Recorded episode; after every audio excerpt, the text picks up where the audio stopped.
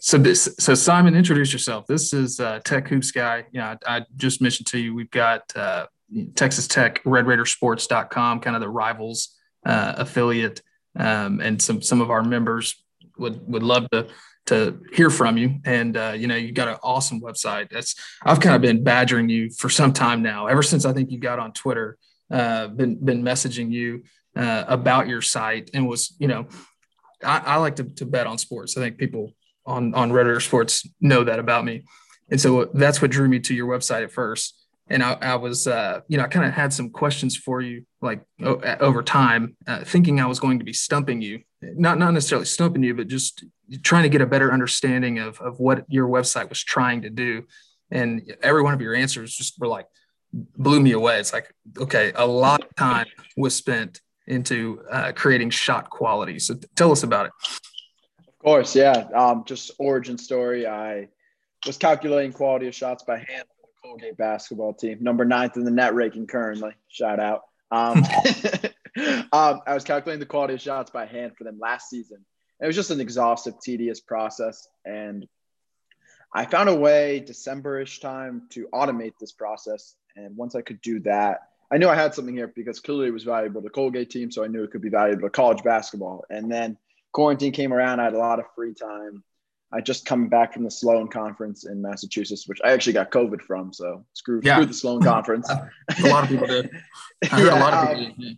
yeah, um, yeah, but at least I had it then. Um, and then had some free time, started working on shot quality, and I was just able to automate it for all of college basketball. And then from then, it's just, I guess, uh, proliferated and uh, reached the the likes of Texas Tech fans, which which I love to see. Which I love to see.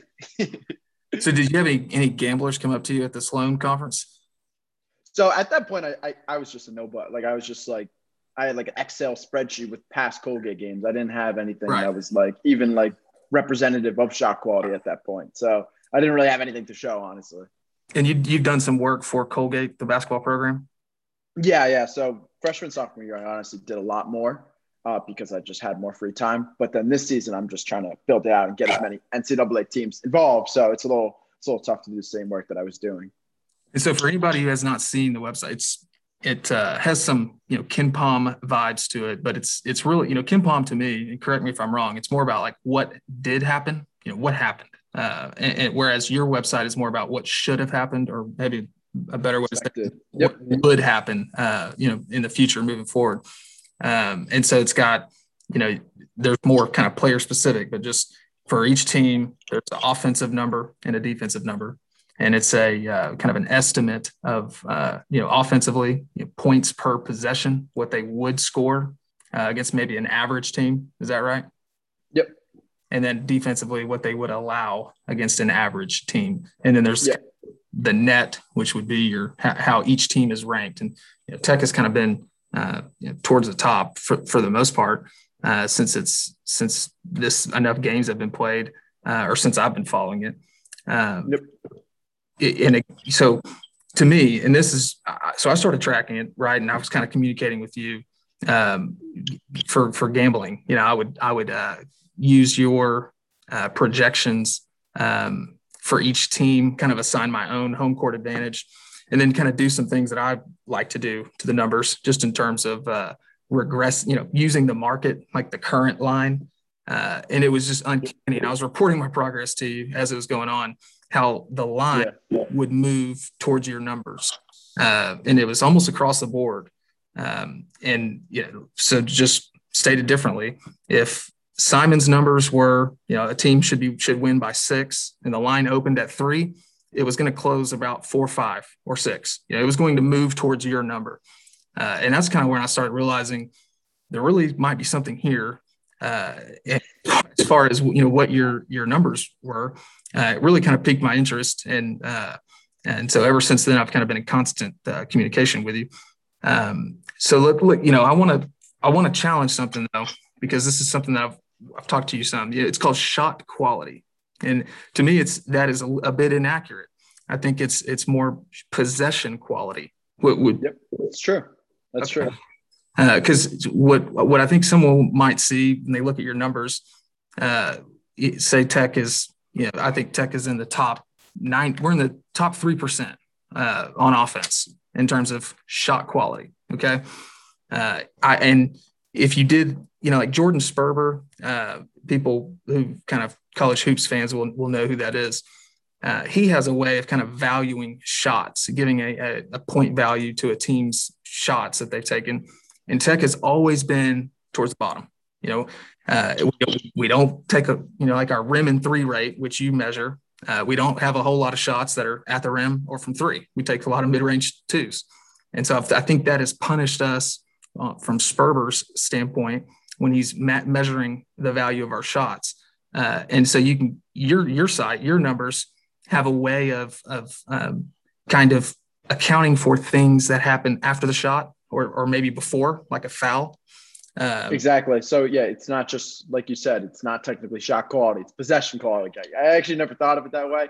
Maybe I should change the name of the LLC based off this conversation. Um, I think shot quality is catchy, more catchy. It's, it's it is more catchy. Yeah. But yeah, so foul probability, offensive rebound probability, like these are significant factors that impact the quality of offense and defense of each team. So just looking at just the the possessions that Tech is getting on a mid range two, that wouldn't be indicative of what they will do for the rest of the season because just because they take a lot of mid range too doesn't necessarily mean they're a bad college basketball team. Like, like obviously there's so much more to it. It's based off the percentages of each player in each area.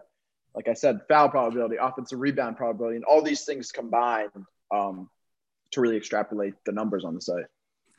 And so I think having been a Chris Beard fan and followed Chris Beard for, for a long time, you know, his teams have a have a certain way of, of playing um, and, and in the sense of kind of tempo. You know, he wants, and I think the way he describes it is he wants our guys to take an expected shot, something that is within the offense.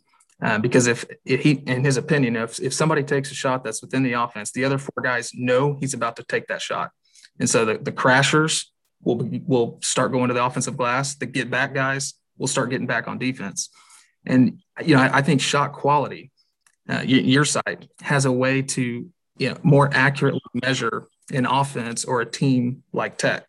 Uh, because we might take a kind of a mid-range two that just on the you know from 50,000 feet looks like a bad shot, uh, but if if it's an expected shot, if our guys that are getting back get back and our guys are crashing crash, we might get the offensive rebound. If we don't, we got guys back. They're not going to get much in transition, and it, and you look at Chris Beard teams over the years. Uh, we transition defense has been something that we've just been incredible at. I think kind of wrote it to almost to a national championship team. Um, and that specific team would, you know, you look at a graph from Jordan Sperber or someone else will say, well, they're taking bad shots. I bet your numbers would have would have had that national championship team rated pretty high. Uh, so I think that is, you know, interesting. I think it's kind of like, you know, from a coach, from a coaching standpoint or from Chris Beard's standpoint, your numbers would be kind of the king of of anyone's because it's accounting for literally everything. Yeah, I mean that is the goal because I feel like a lot of analytics and like the perception of analytics is like pigeonholed into this idea, which you, I guess I'm kind of fall victim to this because I have a rim and three rate on the site, but like you can only take rim and three shots, like no short mid range, no long mid range. Like there are legit examples of players in college basketball where their short mid range is like 40% more efficient when they take a catch and shoot three. Like there are weird examples of stuff like that. Like, and I, I think that's where college basketball coaches, like old school coaches, just hate analytics because they see the value of like shots that just go beyond rim and three. And, and I think there is something to that. And especially with the site, I think uh, helps optimize that for sure. And I feel like those that are kind of more slow to come around, I feel like if it, you know, your site above all, like I've been, like I was saying, would should resonate with them because because yeah. you are, you are exactly. difference. Uh, you know, so, someone might say that you know, just this catch and shoot three is worth X amount of points, where so much more valuable than you know this mid range shot.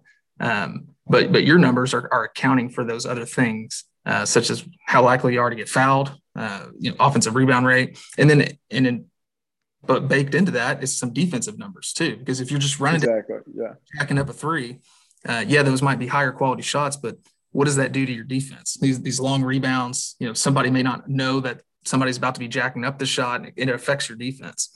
Uh, and so it's it's I think it's interesting, you know, that uh, Tech has fared so well both last year and this year in your numbers because I might be crazy. I think Chris Beard knows what he's doing. You know, I, I don't think you know he's designed an offense that uh, is not as mathematically sound, you know, as maybe like Nate Oats, someone who's doing something a little bit different.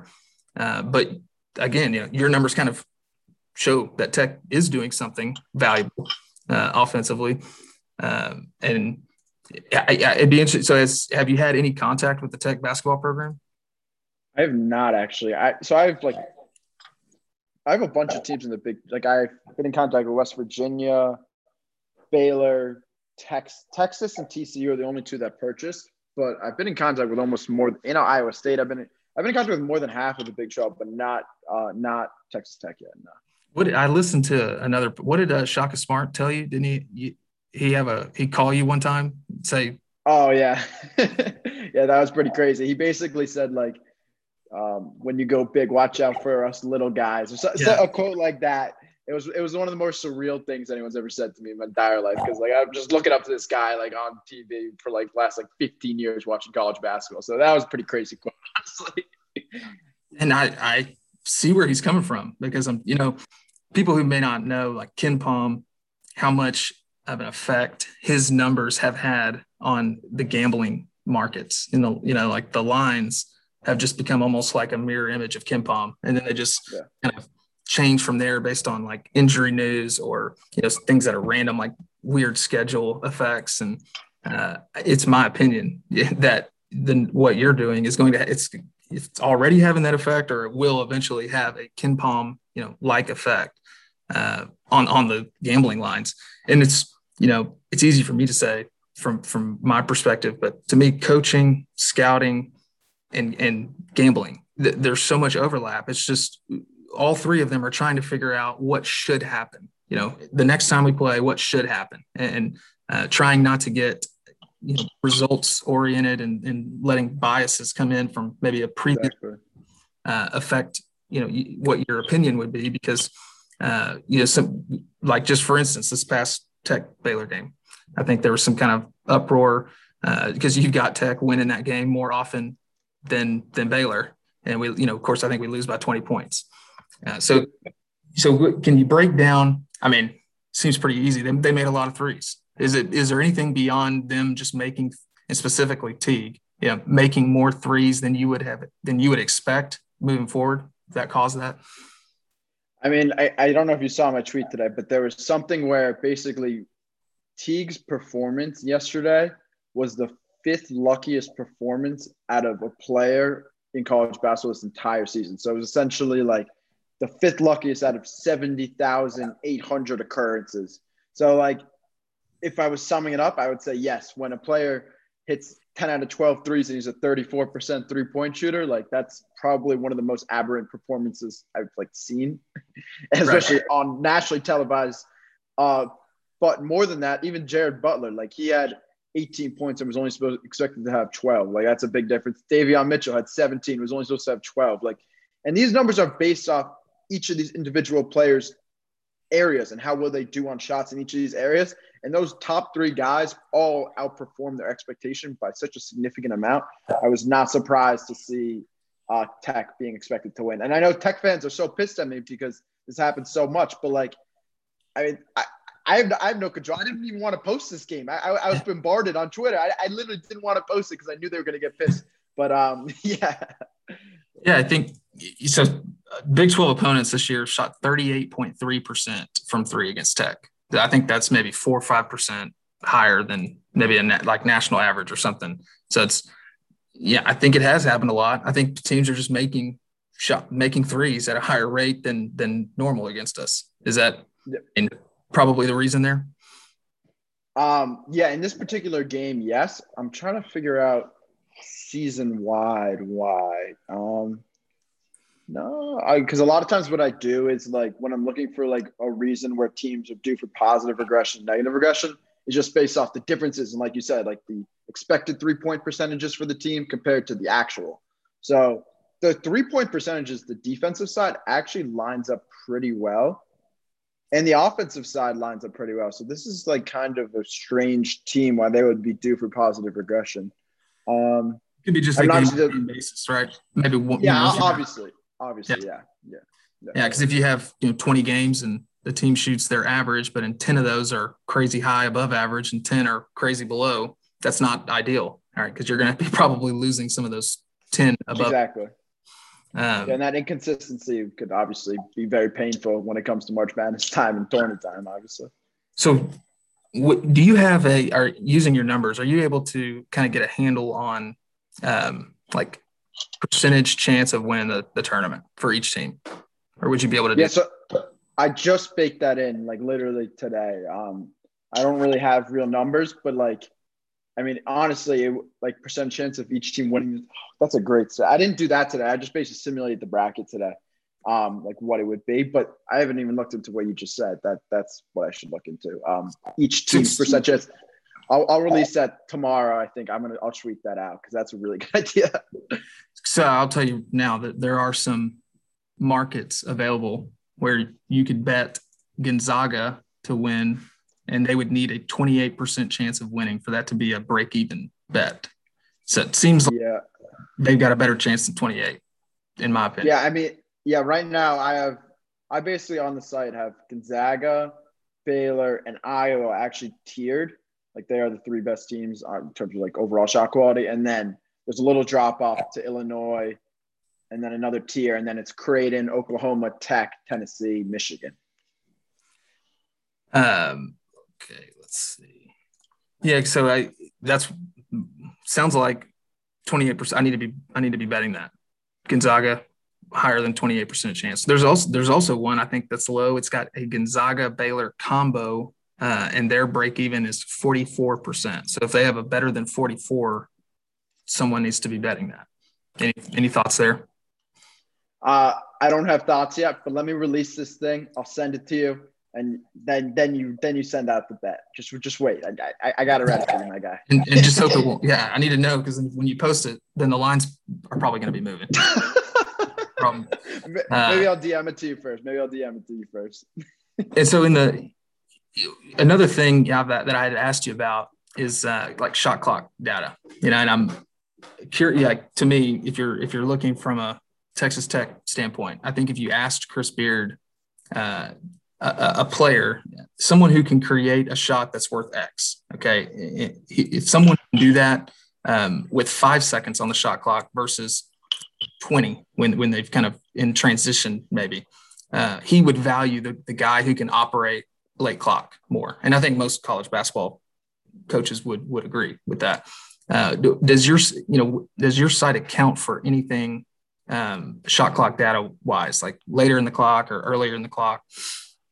So I actually don't have anything that specific on like shot clock that I just know when it's like a end of the shot clock type shot. But honestly, for tech, like Mac McClung seems like the perfect like example of that. Just like end of shot clock, like all right, let's take a tough mid range shot, but like I know he's gonna hit it at a certain rate just because that that's kind of shot maker he is. So that makes sense that uh Beard would value that.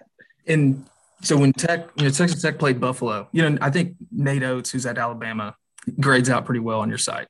Right? Is that fair? Yeah, no, they're, they're, they're like, I think they're actually a little worse than KenPom right now, or like their national average, just because they're playing a little over their heads, I think. But at the beginning of the year, it was the opposite, where they were like sucking, and like my site knew that they were a really good team. And now at this point, it basically thinks that they're worse than they're playing, if that makes sense. I got you. And so he had a similar kind of philosophy at Buffalo. where He had like uh, kind of positionless guys. They took a lot of threes. They had a bunch of shooters, and they took a lot of you know uh, shots at the basket too. Uh, and we're a great team. I think that core that he had at Buffalo, their record was unbelievable. It, it's something that's probably as good as anybody. Uh, their their three or four year run, and so they played.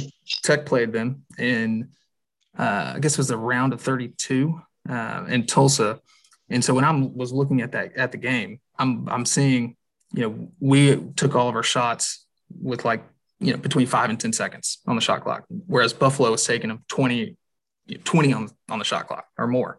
Uh, everything was in transition. and I just know from from watching Tech that we, we don't just allow teams to take a three with 23 seconds on the shot clock. It's just you know, it's part of our uh, it was part of that team's kind of DNA uh, of of having this real methodical pace and, and approach on offense that kind of allowed us to keep everything in front on defense and and bog teams down. Um, and so I yes, I'm curious. You know what what could your uh, you know, when in these matchup specific times, you know, type of games where it's you know te- that Tech team versus that Buffalo team, like something had to give there. You know, we uh, they were either going to get their shots or they weren't, and they were going to be playing a, a, game that was totally different than everything else that they played to that. And that's what happened. I mean, that they uh, we could have beat them by 30 or 40 points if, if we wanted to in that game. Uh, you saw that that was kind of the the uh, inspiration for that for that question is um, it's kind of the one thing I think uh, that someone would have to do uh, to your numbers to try to in a matchup specific type type game uh, is try, trying to you know equalize the, you know these varying styles uh, between teams, you know, especially like in the turn.